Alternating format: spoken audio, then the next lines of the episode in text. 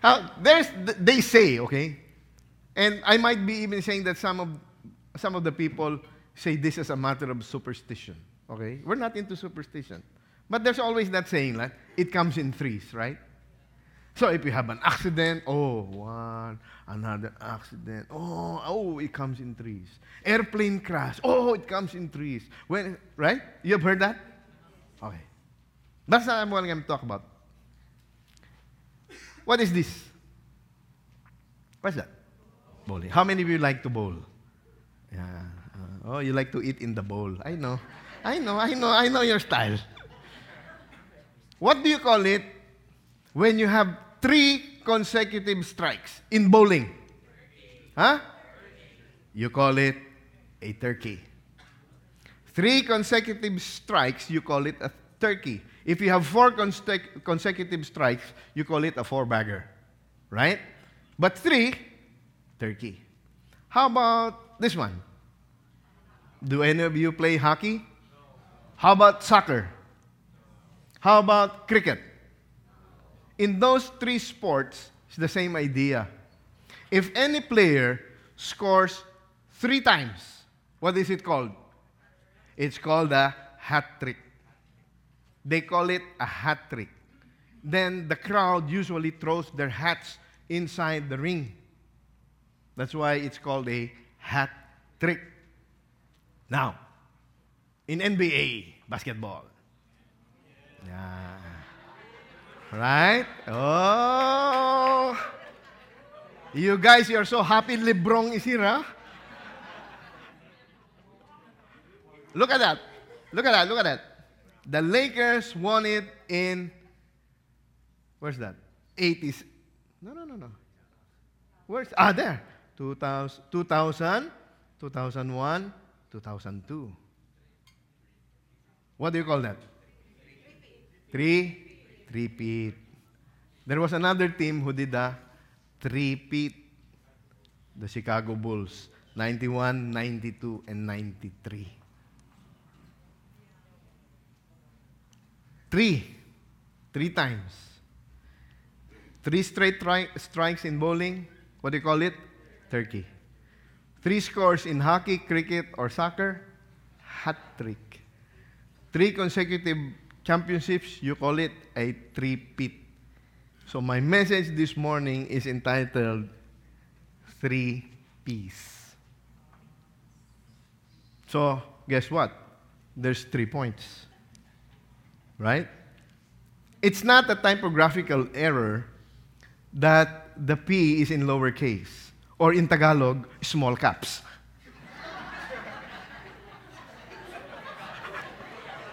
Am I right or am I right? What's your email address? Insongnolan at Yahoo. Small caps?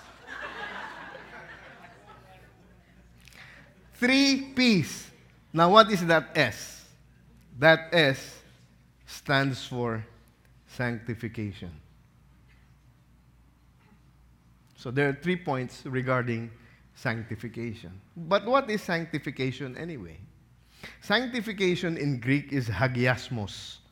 Definition is the process of making set apart. Sanctification or consecration. How many of you at home have your own toothbrush? Do you share your toothbrush? Of course not. Why? Because your toothbrush is set apart. You get it? That is the idea of sanctification. Pastor, is there no easier word than sanctification that I can remember? Sanctificate. Five syllables? Too many. Okay. Sanctification. Same Greek word is holiness. So the topic this morning is three P's, three points of holiness or sanctification.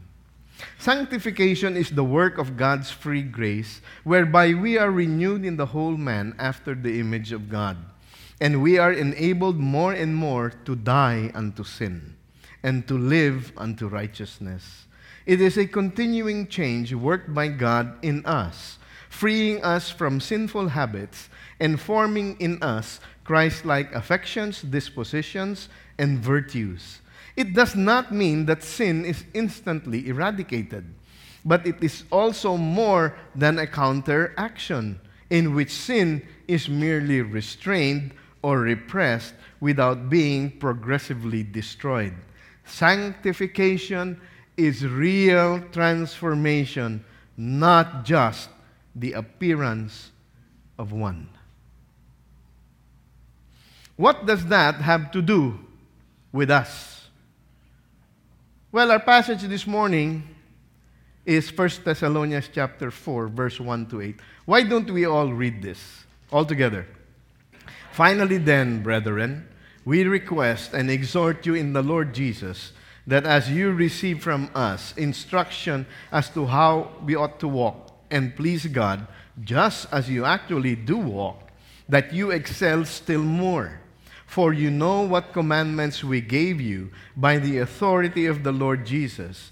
For this is the will of God, your sanctification, that is, that you abstain from sexual immorality that each of you know how to possess his own vessel in sanctification and honor, not in lustful passion, like the Gentiles who do not know God, and that no man transgress and defraud his brother in the matter, because the Lord is the avenger in all these things, just as we also told you before and solemnly warned you. For God has not called us for the purpose of impurity, but in sanctification. So he who rejects this, not man, but God, who gives us his Holy Spirit to you. Question Is sanctification, therefore, an integral part of your salvation? Yes or no? Yes. Does God expect you to live a sanctified life? Yes. Can you live a sanctified life? Ah. Pastor, that is impossible. Yes, it is impossible. If you try to live a holy life, if you try to live a sanctified life based on your power and ability to live a sanctified life, you cannot do it on your own. Because the Bible tells us that all have sinned and fall short of the glory of God.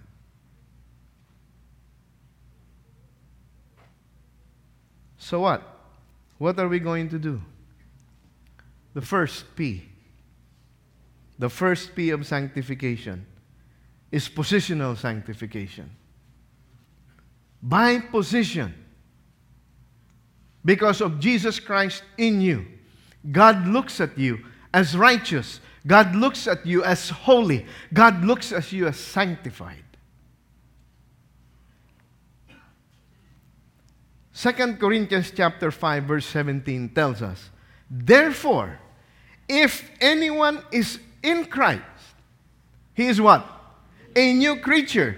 The old things have passed away, behold, new things have come.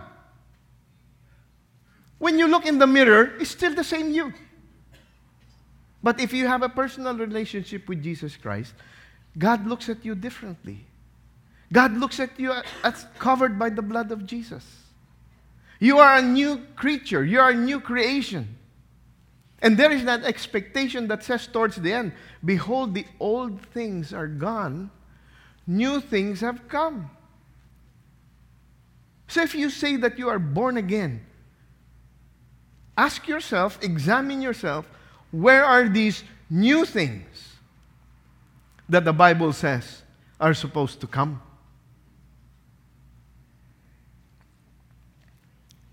First Peter chapter 2. But you are a chosen race, a royal priesthood, read it with me, a holy nation, a people for God's own possession, so that you may proclaim the excellencies of Him who has called you out of darkness into His marvelous light. For you were one, you were not a people, but now you are the people of God. You had not received mercy, but now you have received mercy. At that point of your personal encounter with Jesus Christ, when you were born again, you were sanctified. By position, because of Jesus Christ in you, God declares you holy. You are a royal priesthood. You are a holy nation. But am I living as a holy child of God? By position, by the presence of the Lord Jesus Christ in your life, know that God has declared you, has imputed His holiness upon you. Same idea in Colossians chapter 2.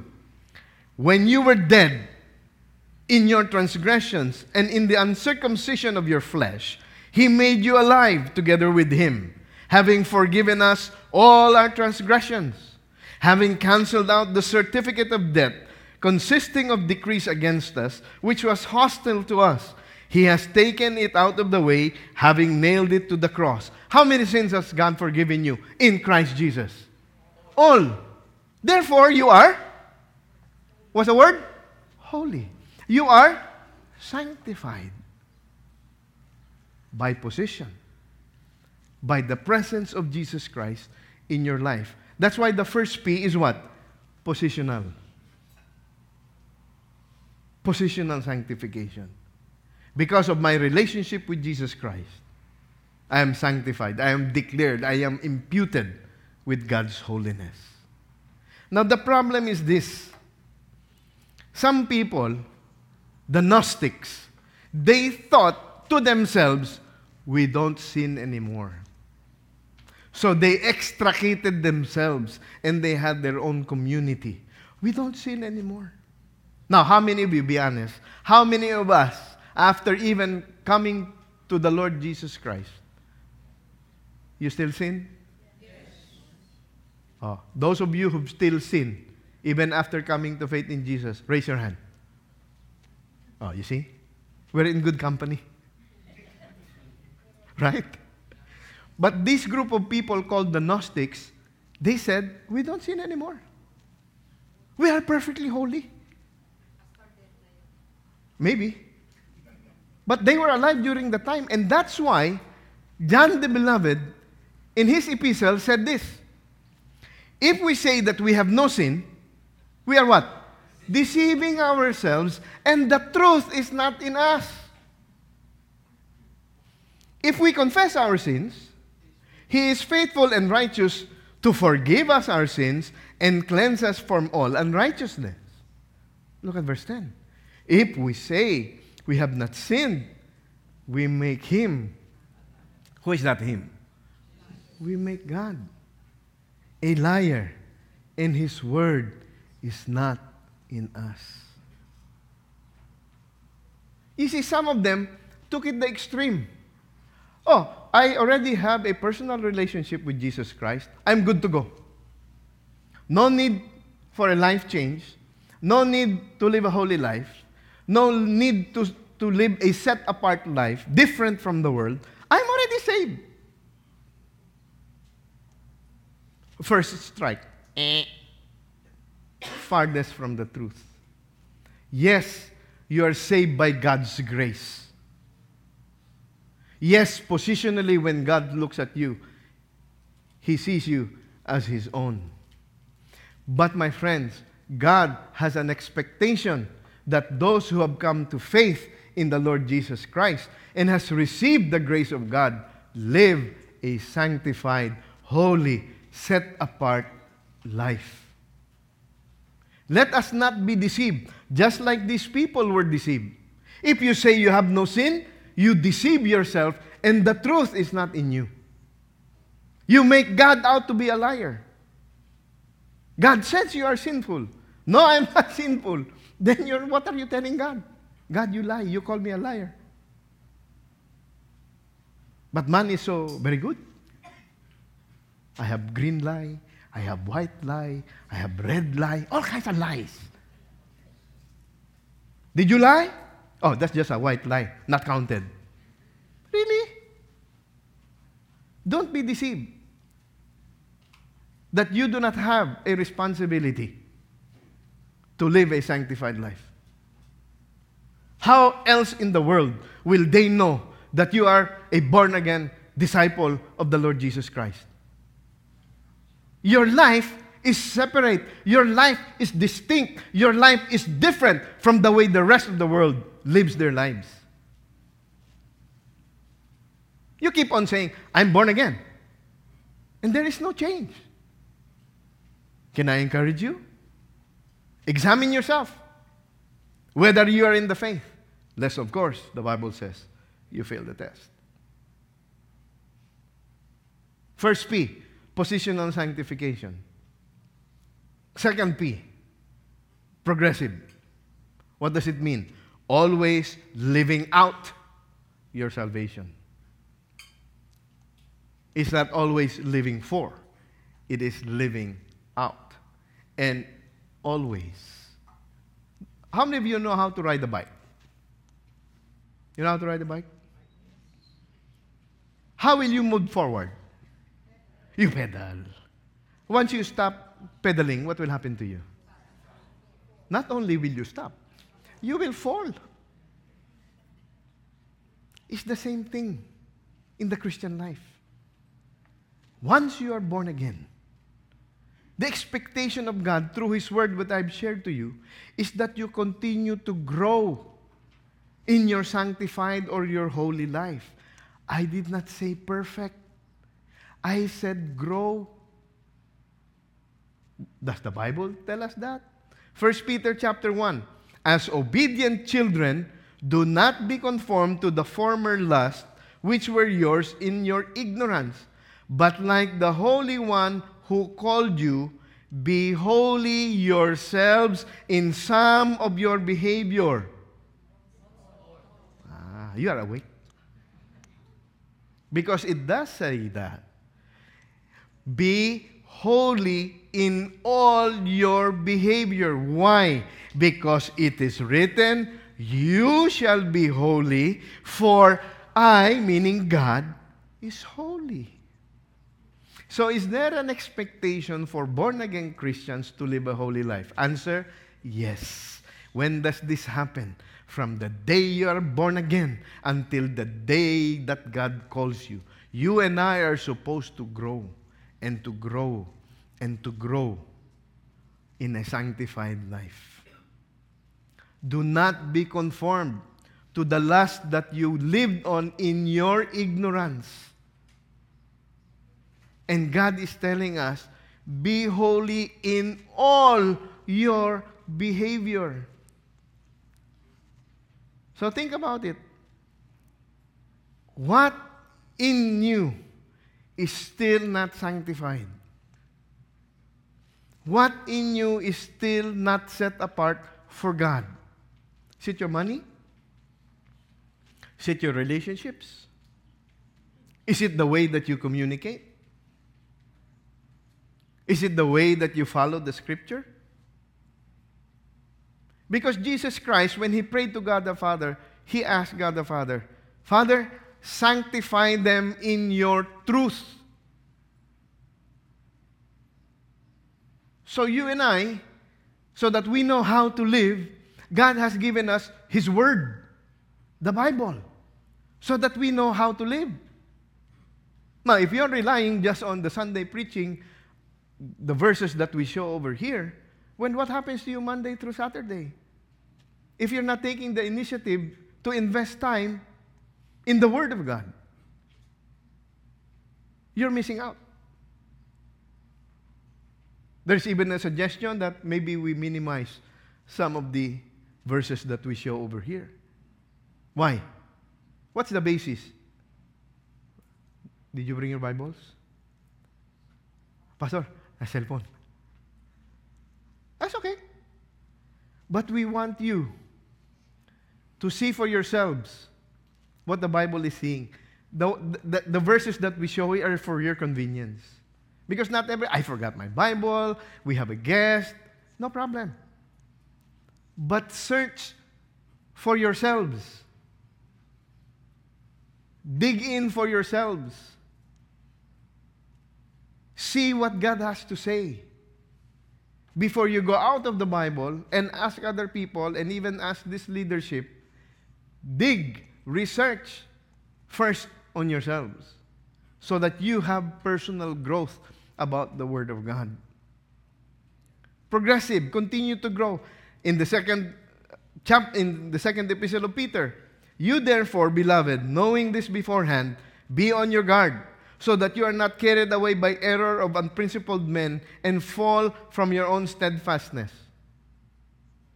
But what? Grow in the grace and knowledge of our Lord and Savior Jesus Christ. To him be the glory both now and the day of eternity. Amen. What's the Bible telling us? Grow. Grow in sanctification. Do not think for one moment that because you prayed the prayer, okay, that is an expression of your faith, well and good, but don't stop there. That is regeneration. Once you come to faith in Christ, the Bible says you are regenerated by the Holy Spirit. But there is an expectation of growth. God expects you to grow, to live a holy, to live a sanctified life. Kaya the Bible is telling us, grow in the grace and the knowledge. That's why I told you, read your Bible. Father, Jesus Christ prayed, prayed, sanctify them in your truth. Your word is truth. In Hebrews, pursue peace with all men and the sanctification without which no one will see the Lord. Is sanctification important? Yes. Pursue, grow, continue. Don't stop growing. Pursue peace with all men and the sanctification for without which no one will see the Lord. See to it that no one comes short of the grace of God. That's why we disciple people towards Christ likeness. We don't just share the gospel with them, encourage them to express their faith in Jesus Christ, and then, who is this? You know who this is? Spock. Mr. Spock. What does he say? Live long and prosper. You have come to faith in Jesus Christ. Live long and prosper. See to it that no one comes short of the grace of God. Make sure that the people with whom you share understand that now you are a born again Christian. God expects you to live like one. But, Pastor, how do I do that? Get involved in a discipleship group relationship when we can help you to grow in Christ likeness. That's why we ask you memorize Philippians 2 3 to 8. Humility, selflessness. Where can I where can I practice that? At home. Ask your spouse, am I humble? Am I selfless? Ask your children, am I humble? Am I selfless? Pastor, we did the matrix January 1. Okay na. That was January 1. How often do you come and ask them? Some of you have maybe daily devotion, or maybe weekly devotion, or maybe every other week. But ask, am I growing? Am I growing in Christ likeness? Am I growing in humility? Am I growing in selflessness? Why? The Bible tells us. We must grow. That there be no immoral or godless person like Esau, who sold his birthright for a single meal. For you know that even afterwards, when he desired to inherit the blessing, he was rejected. Why? For he found no place for repentance, though he, though he sought for it with tears. Have you encountered somebody and then you tried to share Jesus Christ with them? Because I've encountered this this way. You know what? I like what you're telling me. I understand. I understand what Jesus Christ has done for me. But, uh, you know, I'm not ready. I'm still young. Maybe when I'm already old, maybe when I retired, that's the time that I will surrender my life to Jesus Christ. Ah. Like Esau, maybe. Not now. Maybe later. But when it came to the point that Esau wanted to come, the Bible is telling us, for him, it was too late. Even if he repented with many tears. Challenge one another. Make that decision as early as you can. Because as early as you make that decision, you will have much more blessing and many, many more years to know the Lord, to grow in Christ likeness, and to serve Him. Positional sanctification is when you come to faith in Christ. By position, you are a child of God. By position, your sins have been forgiven. But the Bible tells us to grow. That's why we have progressive sanctification. And progressive sanctification is an ongoing process that will one day come to an end. But in the meantime, Paul is telling us, For I am confident of this very thing, that he who began a good work in you will perfect it until the day of Christ Jesus. So, how long is this sanctification process? How long is it going to take? Until the day of Christ Jesus. When that day comes, your positional sanctification, which expectantly has become a progressive kind of sanctification, will mature into a permanent sanctification. One that will happen only when we are in heaven forever.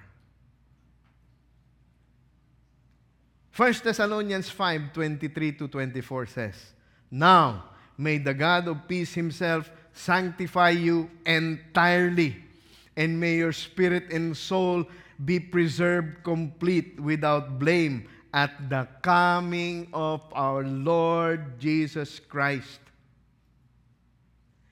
Faithful is he who calls you, and he will always bring it to pass. When is this? When is this permanent sanctification going to take place? When you and I are in front of God and in heaven forever. It will come to pass. 1 John 3 says, Beloved, now we are children of God, and it is not appeared as we yet what will be. We know that when He appears, we will be like Him, because we will see Him just as He is. And everyone who has this hope fixed on Him purifies himself just as He is pure. One day, we will know Jesus Christ completely. Why? Because we will know Him just as He is. When is that? When you and I are in heaven. That's why Paul wrote, Now we know in part. Sometime in the future, we will know everything. So if you have questions I cannot answer, even if I research for you, I have good news for you. You can ask God when you see Him. Personally, when I get to heaven, I don't think I have any question to ask anymore. I think the beauty of heaven will just silence my tongue. And then I will be able to see my Lord. This, this is my Lord who took all of my sin. And he allowed himself, his body, to be crucified and to give up his life for the salvation of this poor soul. I know my sin. My wife knows some of my sins. Some of you know my sins. But God knows all of my sins. Yet, He chose to love me nonetheless. See, we are conditional people. We love only by condition. If you are good to me, I'll be good to you. But the grace of God is unexplainable. That in spite of my worst, God loves me the same yesterday, today, and forevermore. So there is a permanent sanctification that's coming. In Colossians, we go back, therefore, if you have been raised up in Christ, keep seeking the things above, where Christ is seated at the right hand of God. Set your mind on the things above, not on the things that are on the earth, for you have died, and your life is hidden with Christ in God. When Christ, who is our life, is revealed, then you will be revealed with Him in glory. Perfect sanctification is coming. But it is coming on the day of Jesus Christ. And it is our responsibility as those who have professed to be followers of Jesus Christ to strive to live a holy life. Don't be content with positional sanctification. Work out your salvation with fear and trembling and progress in your spiritual walk because one day that sanctification is going to be made permanent. God did not only call us to be saved, God called us to be sanctified. God is sufficient in and of Himself. He doesn't need you and I to populate heaven. He has enough angels worshiping Him since eternity past. So, God, my friends, did not just call you to be saved, He called you to be sanctified. Live a life that is set apart. Now, how? What application can we draw? What sanctification application? You have to grow. Another word for growing is to age, like wine. You, you, you have to age the wine. The longer the wine is aged, the better the taste. So, age. Are you sure you're born again in Christ? Grow in holiness. Eagerly await the coming of Jesus because that's where permanent sanctification is going to take place. Are you sure you're born again? John 3 7 says, do not, be, do not be amazed that I said to you, you must be born again. Being born again is the prerequisite to spending eternity with God in heaven. It's unequivocal. You must be born again. There is no other way to go to heaven except being born again in Christ. Not in CCF, not in any other Christian fellowship. It is in the person of Jesus Christ that you must be born again. Are you born again in Christ? Because it's a must, it's not an option. In verse 7, he says, You must be born again. So are you born again in Christ? Second, not as in my presence only, but now much more in my absence. Work out, not work for, work out your salvation with fear and trembling. For it is God who is at work in you, both to will and to do his good pleasure. You know, God is so good. He commands us to grow, to work out our salvation in fear and trembling. Right? But what does He supply so that you and I can grow in holiness? He supplies the Holy Spirit. Look at it. For it is God who is at work in you, both to will and to work, committed to grow in holiness, to grow in sanctification. Are you equipped? And who is that equipping? The Holy Spirit. Imagine Imagine how good God is. Okay? This is what I want you to do. By the way, you cannot do it on your own. So I'm going to supply you with the power to do it. All I want for you to do is to commit and to do that which you said you will do. Are you sure you are born again in Christ? Second, grow in holiness. Three, eagerly await the coming of Jesus. Paul wrote before he was beheaded, he was already in prison by this time. I have fought the good fight, I have finished the course, I have kept the faith. In the future, there is laid up for me the crown of righteousness, which the Lord, the righteous judge, will award to me on that day, and not only to me, but also to all who have loved. Loved, the other translation is longed for, loved his appearing. Are you eager? Are you excited for God to come back? Then peace will reign. Are you excited? Not now. I have not gotten married yet. I have not, I don't have children yet. I have not seen my great great great grandchildren yet. Man, if you are in heaven, it's perfect. It's perfect. No more pain, no more weeping, no more sorrow.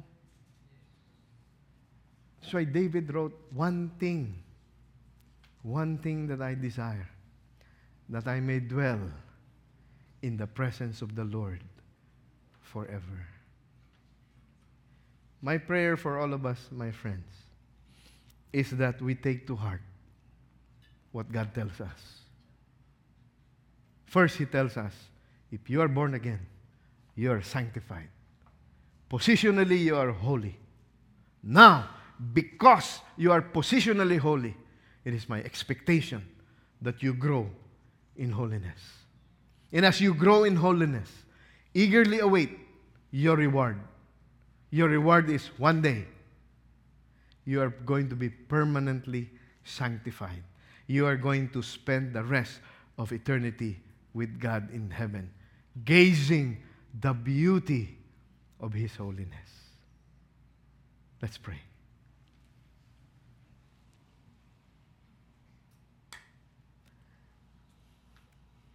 My friend, between you and the Lord, are you sure that you are born again in Christ?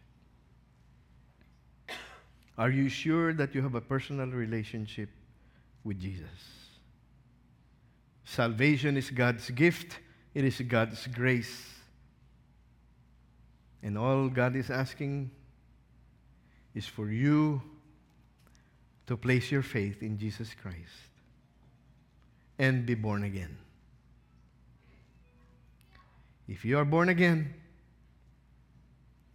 God says that because of Jesus Christ in you, you are sanctified, you are holy, you are set apart. And those who have been set apart by the Lord Jesus Christ have a responsibility to live a holy life, sanctified by the blood of Jesus, always growing,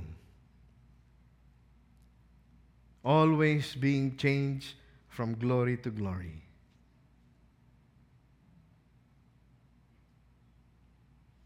And I hope that all of us are eagerly waiting for the return of our glorious King, the Lord Jesus Christ.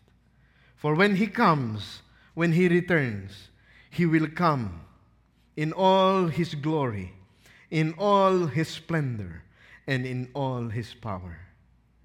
Between you and the Lord. Father God, I pray that you will move in this place and in our hearts. And I pray that at the return of the King of Kings and Lord of Lords, Father, we leave that to the work of your Holy Spirit. And we pray, Lord God, that the word blessing, Lord God, as we thank you. In Jesus' name we pray. Amen.